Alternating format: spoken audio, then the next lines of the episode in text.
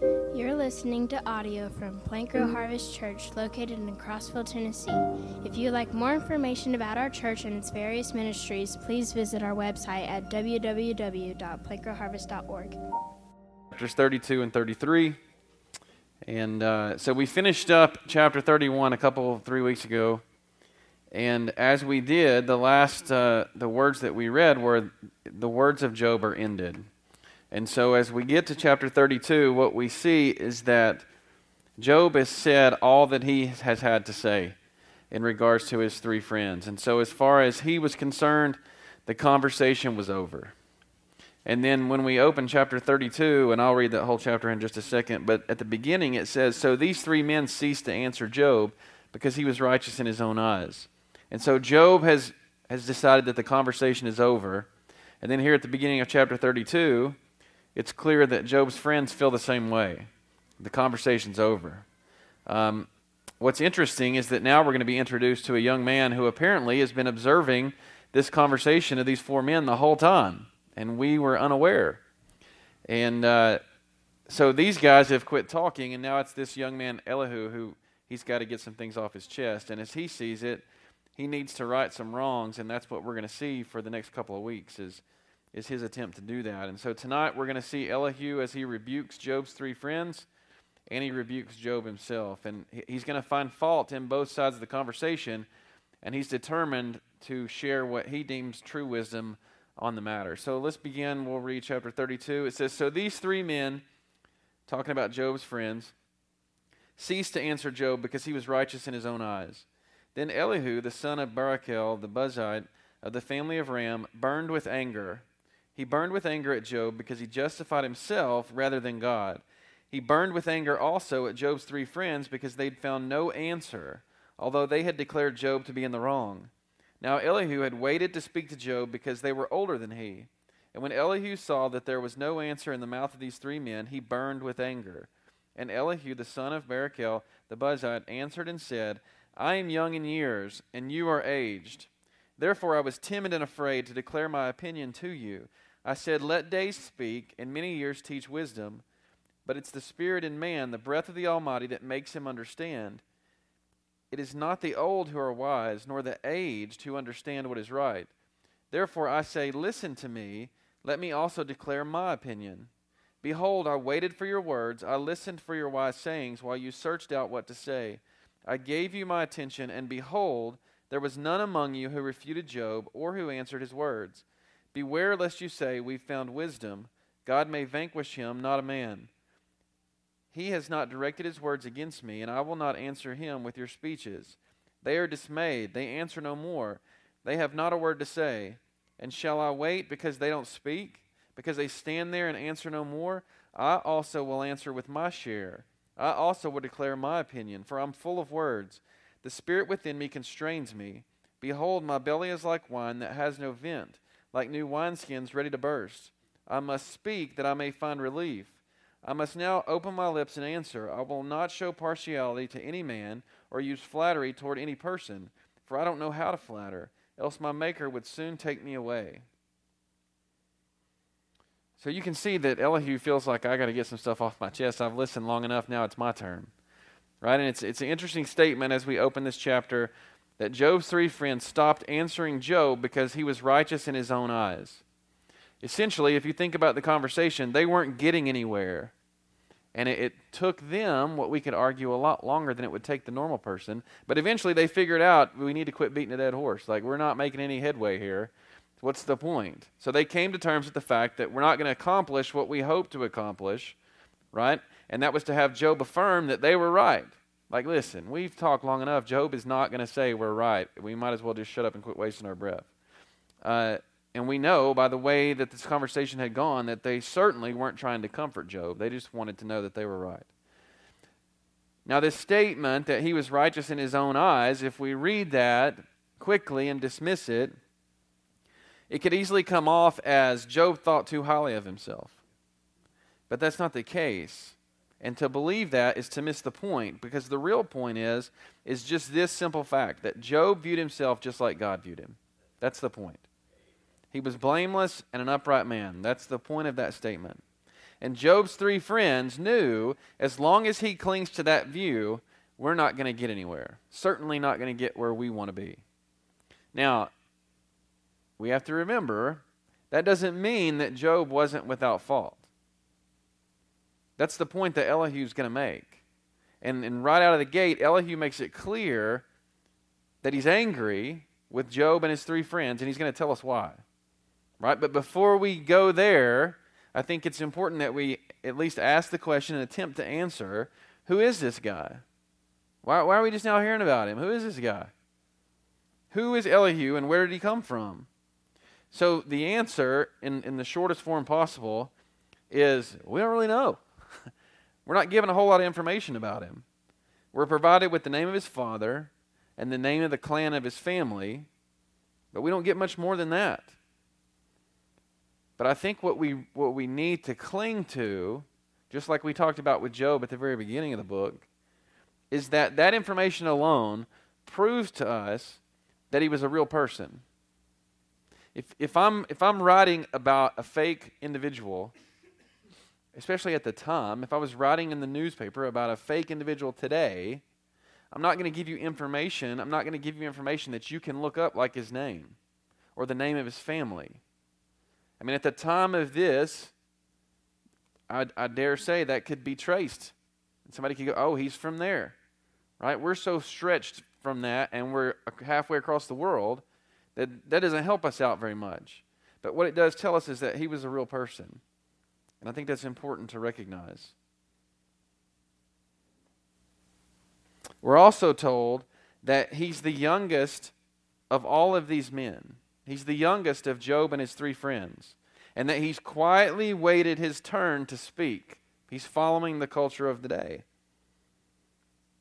And what we're going to see from him is interesting because by the end of the book, he's going to he's getting ready to speak, but by the end of the book, he's the only one of these five men that's not rebuked by God. He's only one. And in addition, these words of Elihu, they provide us with the closest explanation as to why God does what he does.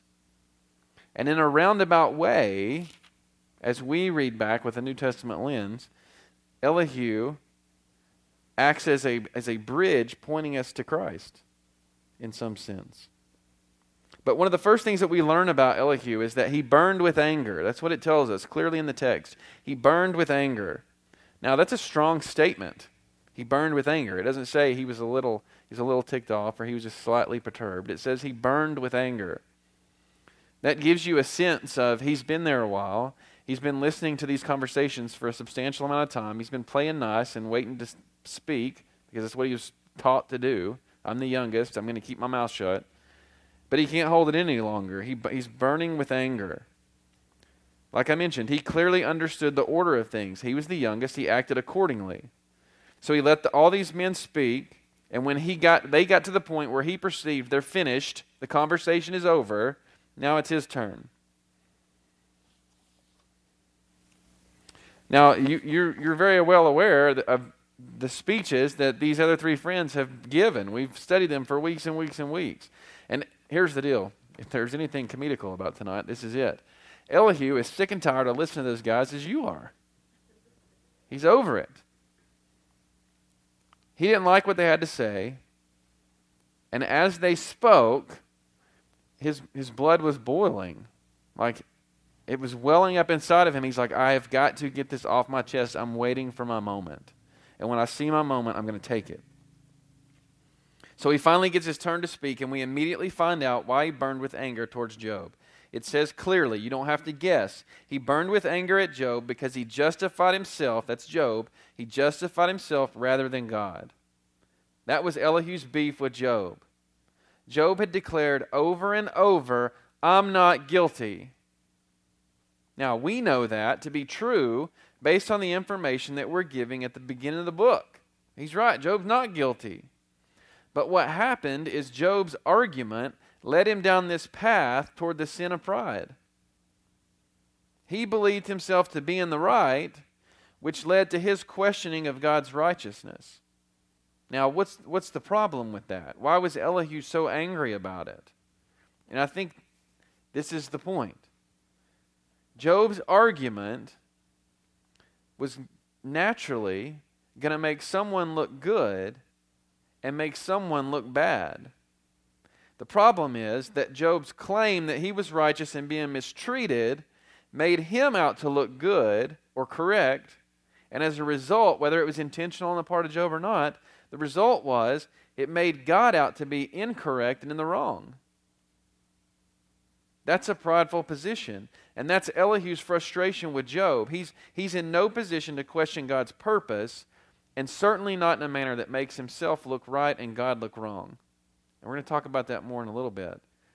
But Elihu's basic argument is that as a believer, as a follower of the one true God, how we act during difficult times can be a reflection on God, a reflection on what we believe.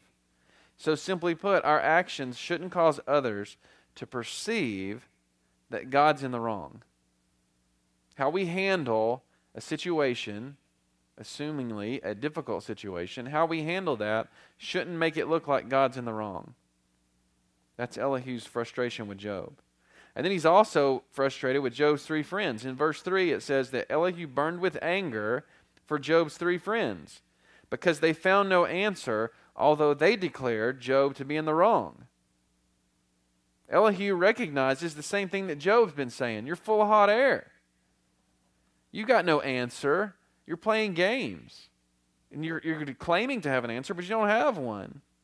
what's interesting about that argument is what if we took Eliphaz, Bildad, and Zophar and we pulled them aside in another room and asked them, Do you have the answer? What are they going to say? Yeah, we got the answer. Let me tell you what the answer is. They, they believed they had the answer, but they didn't. Because the truth was, they didn't know. Now, I think here's where we can get in trouble in regards to these three men. It would be easy for us to condemn those three friends because they didn't know the ways of God. But that's not fair. Do you know the ways of God? Do you always know what He's up to? No. So if we throw that on those men and that's why we condemn them, then we're off base too. Because that's not the problem. The problem is that even though they didn't know what God was doing, they acted like they did. So I don't have the answer, but I'm going to walk around with my chest puffed out and I'm going to tell you that I do have the answer. So Elihu's real anger with these three men was you don't know the answers. You're playing games and you're pretending. And on top of that, you're throwing false accusations at Job. They didn't know why Job had suffered the way that he had. They didn't truly understand what God was up to, and yet they knew what they believed to be true about God, and they were determined to justify it, regardless of the cost, regardless of what it cost their friend. So, what did they do? They falsely accused Job so that they would be right. That's what they did. And that is what ticked off Elihu about those guys. As he stated, you didn't have an answer, and yet you declared Job to be in the wrong. And so that caused him to burn with anger. As that, this is not, think about what's going on here and put yourself in the moment. This is not a one time simple statement. He's listened to these men over and over and over accuse their friend. It's not like I heard you misspeak one time. You have constantly made a point to falsely accuse him just so you can be perceived to be correct. Essentially, Elihu is mad and frustrated and burning with anger at those men because what they are is unwise men that pretend to be wise. Then, then Elihu is going to go, he's like, listen, Job, this is why I'm ticked off at you. You three guys, yeah, you're on the list too. And this is why. And then he's going to say, now, Everybody sit down and shut up and listen to what I have to say. This is why I have to say it. That's what he's going to tell us next.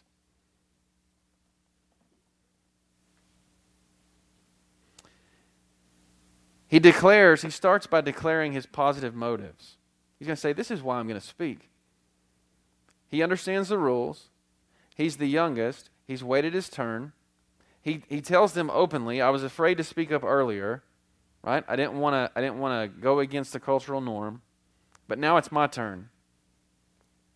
And whether he has an intent to take a shot at these four guys, he explains what's going on.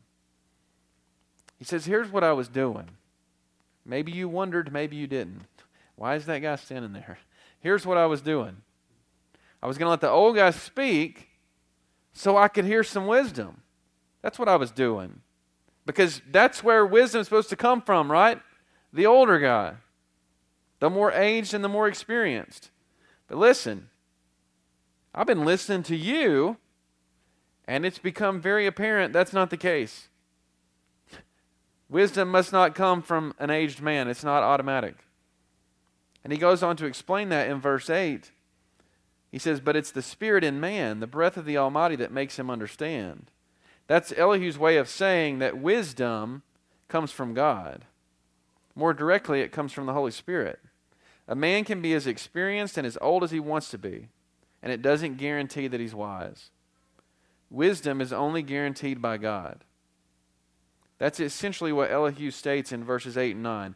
And in verse 10, he insinuates that he's listening to the Holy Spirit. That's where his wisdom comes from. And as a result, you four guys should listen to what I'm about to say.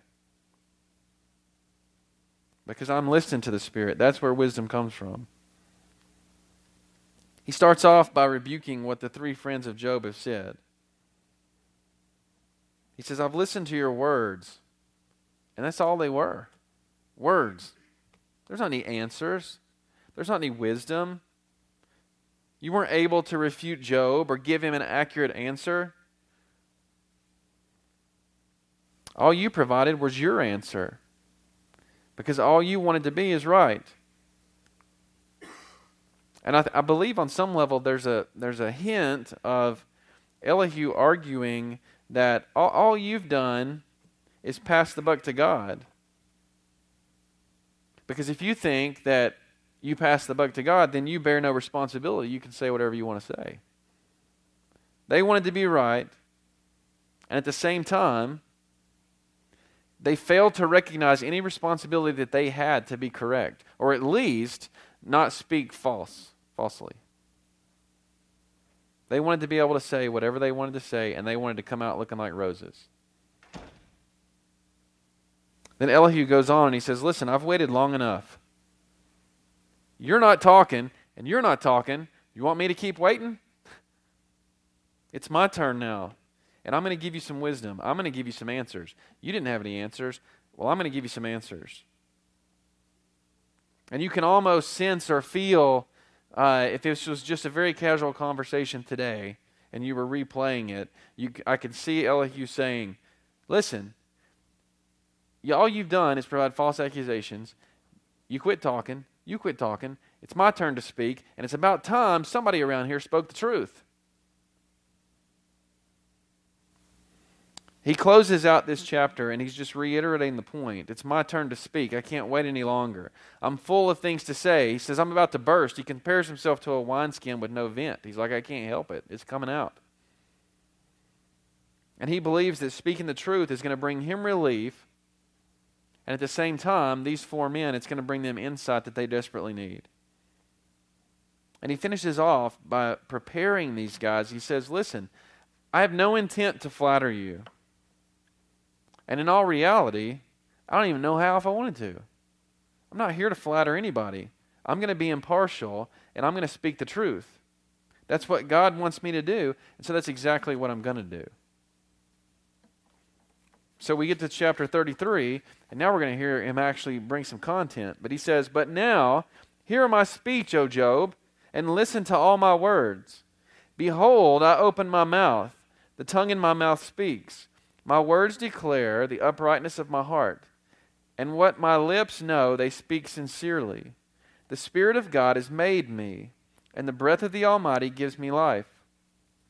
Answer me if you can Set your words in order before me. Take your stand.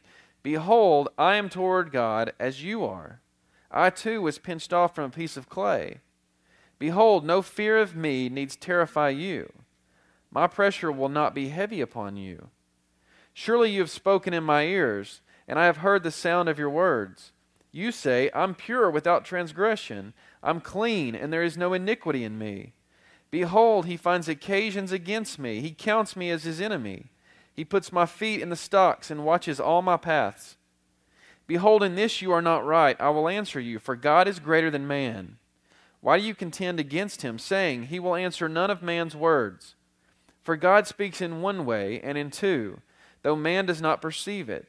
In a dream, in a vision of the night, when deep sleep falls on men, while they slumber on their beds, then he opens the ears of men and terrifies them with warnings, that he may turn aside from his deed and conceal pride from a man. He keeps back his soul from the pit, his life from perishing by the sword. Man is also rebuked with pain on his bed and with continual strife in his bones, so that his life loathes bread and his appetite the choicest food. His flesh is so wasted away that it cannot be seen, and his bones that were not seen stick out. His soul draws near the pit, and his life to those who bring death. If there be more for him, if there be for him an angel, a mediator, one of the thousand, to declare to man what is right for him, and he is merciful to him and says, Deliver him from going down into the pit. I have found a ransom. Let his flesh become fresh with youth. Let him return to the days of his youthful vigor. Then man prays to God, and he accepts him. He sees his face with a shout of joy, and he restores to man his righteousness. He sings before men and says, I sinned and perverted what was right, and it was not repaid to me.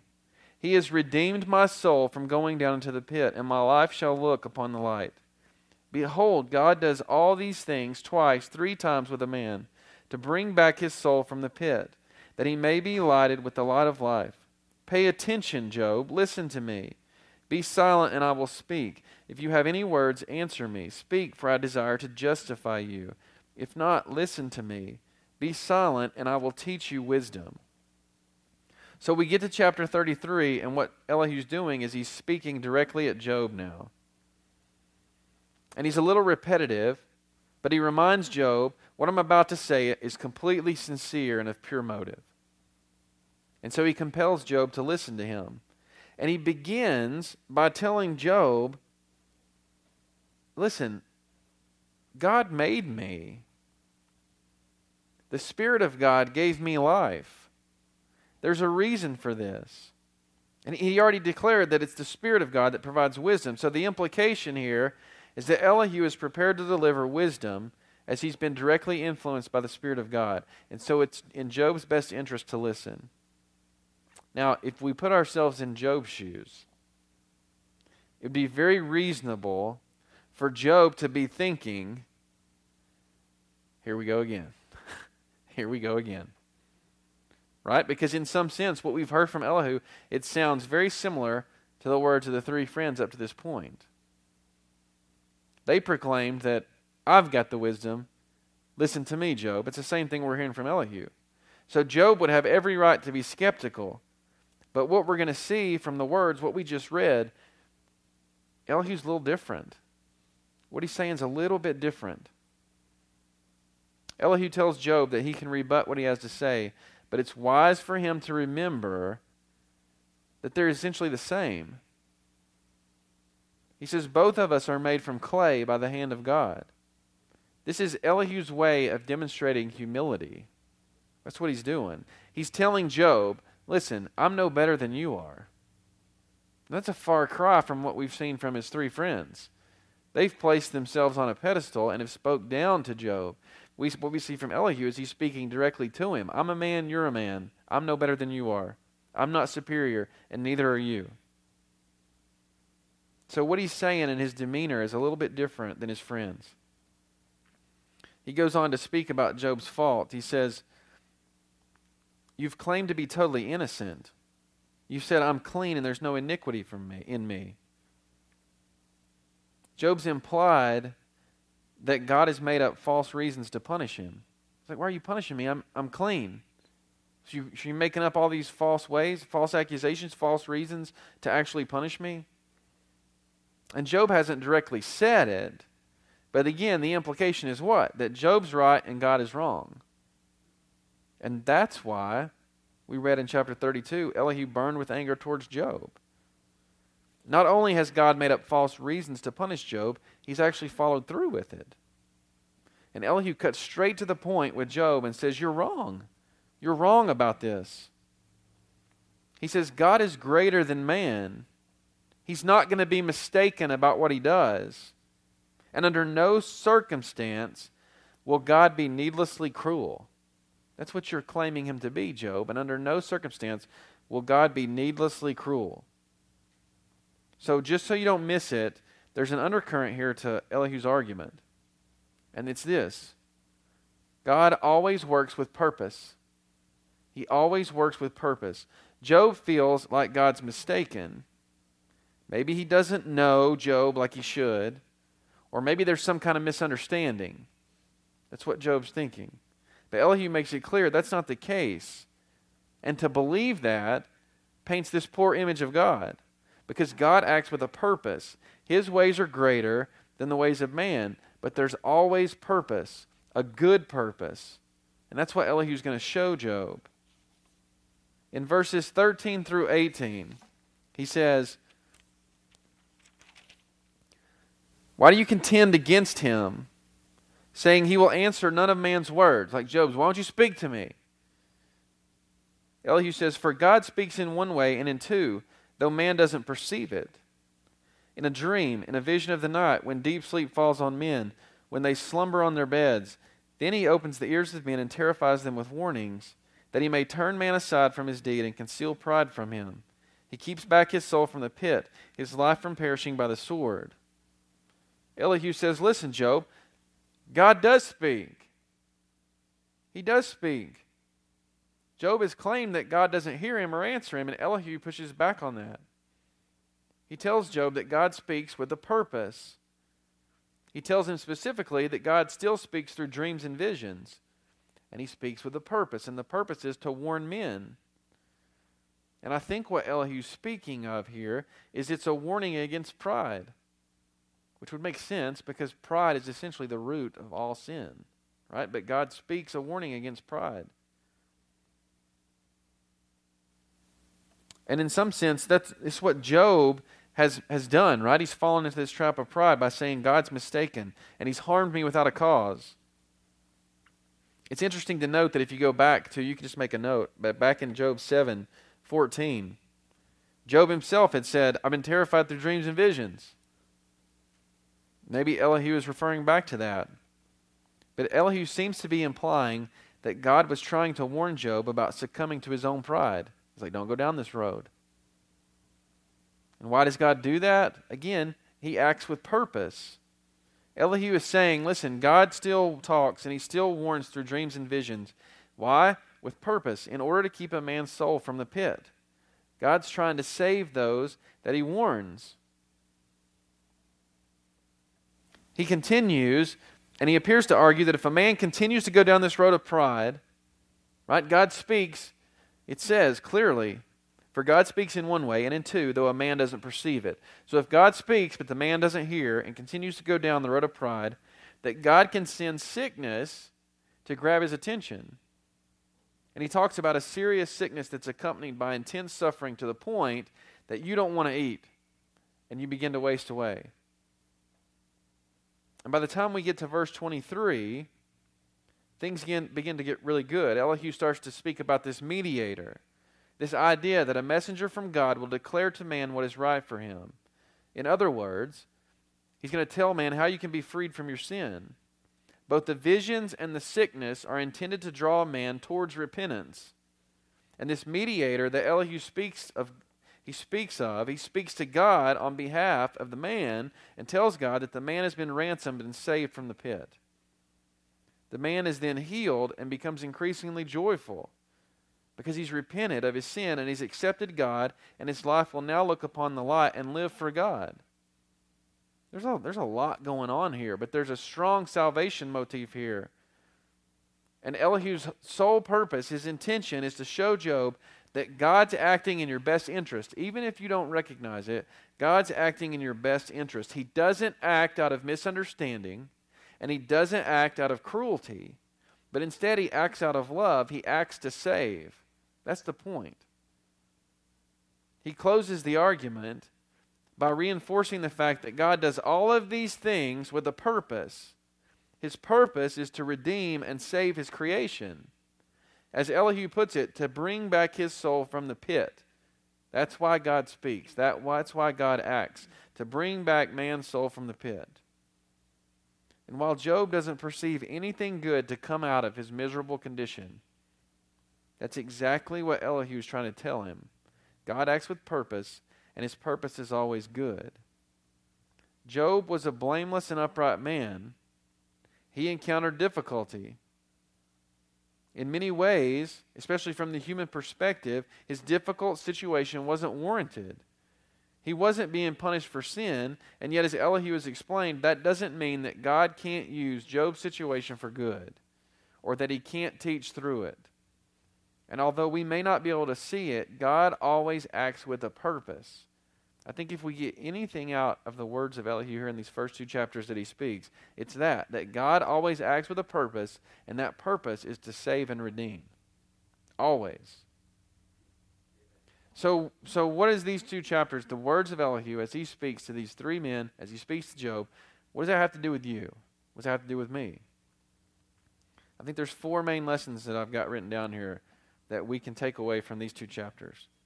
And the first is real simple as believers, our actions reflect God. Everything we do reflects God. We read at the beginning of chapter 32 that Elihu's anger burned hot at Job because he justified himself rather than God. So, as a result, the actions of Job, even his words at times, painted a poor picture of God. Whether, hear me on this whether it was intentional or not. Whether it was intentional or not. At times, it painted a poor picture of God. To assume that Job was right is to assume that, Job, that God was wrong, or at best, mistaken. Job was looking through a selfish lens as if the world was centered around him. And at times, his friends did allude to that point. Maybe they got a small something right. And Job was correct that he'd been blameless and upright, but he failed to see that God was acting with purpose, even in his difficulty. Now, if we're honest with ourselves, we would admit that'd be tough to do. If I put myself in the same situation as Job, it would be very difficult to steadfastly believe that God was acting with purpose. It'd be difficult.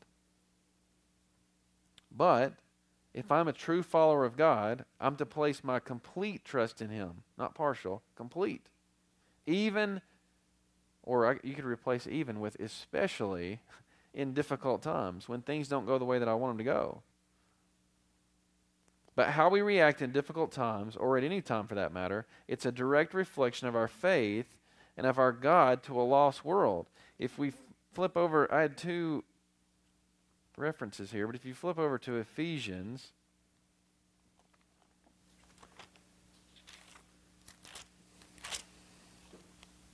Ephesians 2:10 says, For we are his workmanship, created in Christ Jesus for good works, which God prepared beforehand that we should walk in them. We're his workmanship. We're to display him. If, if, you, if you see a fine piece of furniture that was handcrafted by someone, that's a representation of what that individual can do, a representation of who that person is. If you walk into a house that's very well done, it speaks very highly of the construction guy, of the contractor, of everybody that put their hands to the work. But if you see a house where things have cut corners, that speaks just as loudly, if not louder, about the person that put it together. So as we walk around and people see us, we're called to be, we're his workmanship. We're called to be a reflection of God. And that's exactly what we saw, you see at the very beginning. Genesis 1:27. It's the same concept.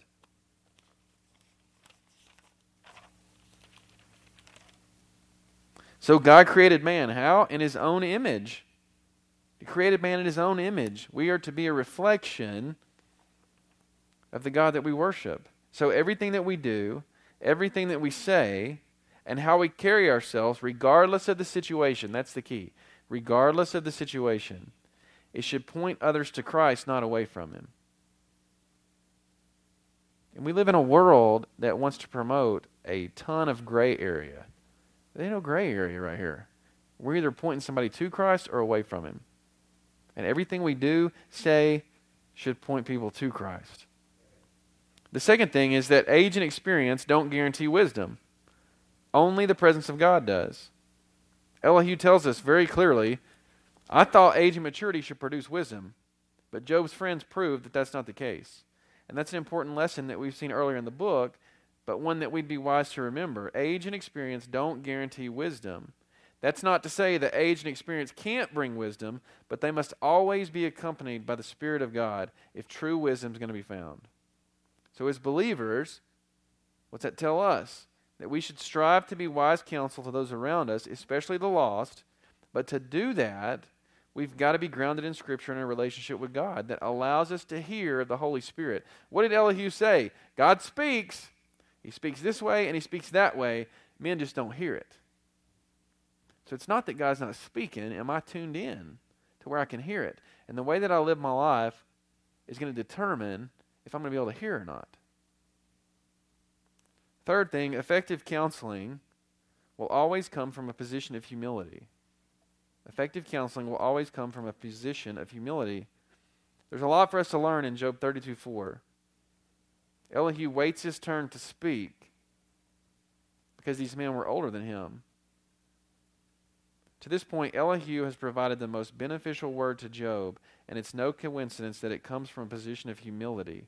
Nothing about him was brash. He goes out of his way to express that what he says comes from a sincere and humble position. And he tells Job, What? I'm just like you. You, you don't be afraid of the words that I say because I said them. Be afraid of the words that I say because I'm just relaying the message of God. I'm a man just like you. I was pinched off from clay just like you were. Effective counseling will always come from a position of humility and equality. Elihu didn't present himself great to Job as greater. He recognized that he was just a man. If we're going to be effective as counselors and ministers of the gospel, then we have to do the same thing. We have to come from a humble position. It's not me that has the answers, it's God that has the answers. I'm just the messenger. And I'm made of the same cloth, the same material, the same clay as the person that I'm speaking to. When I come to another individual and I speak from a higher position, they're not going to hear me. They're not going to hear me. And if they don't hear me, I have absolutely zero opportunity or chance to be effective. The last thing is just the point, I think, of the whole two chapters that God always acts with purpose. I think that's the greatest lesson for us. The main idea that Elihu's trying to get across to Job is that God doesn't act in a chaotic way, He doesn't act in a cruel way. He acts in order to save. Everything that He does is done to draw men back to Himself. And we're going to see more of that in the weeks to come. But as believers, we can never forget, regardless of how dark our situation looks, that God acts in order to save. That's the point. Sometimes you got to smack you around so that you'll hear. Sometimes it is difficult, but He doesn't act out of cruelty. He doesn't act out of misunderstanding. He always acts with purpose in order to save people from the pit. That's what He does. Let's pray. Lord, we thank you for these two chapters in Job. We thank you for the words of Elihu as he draws our attention to what a purposeful God that you are. And we praise you for being that, Lord, that we don't have to fear that you act out of cruelty, that we don't have to fear that you act out of misunderstanding or just happenstance. Lord, may we always remember that you act out of purpose, regardless of how that can frustrate us, regardless of how that can be difficult at times. You always have a purpose in mind, and it's to draw ourselves back to you. Sometimes that takes difficulty because of our own faults. Lord, I pray that we would remember that you're a God that loves us, that longs to take care of us, and more importantly, longs to have a relationship with us. Lord, may everything we do, what we say, how we carry ourselves, how we act as we leave this place, point others to you and create a closer walk with you. Amen.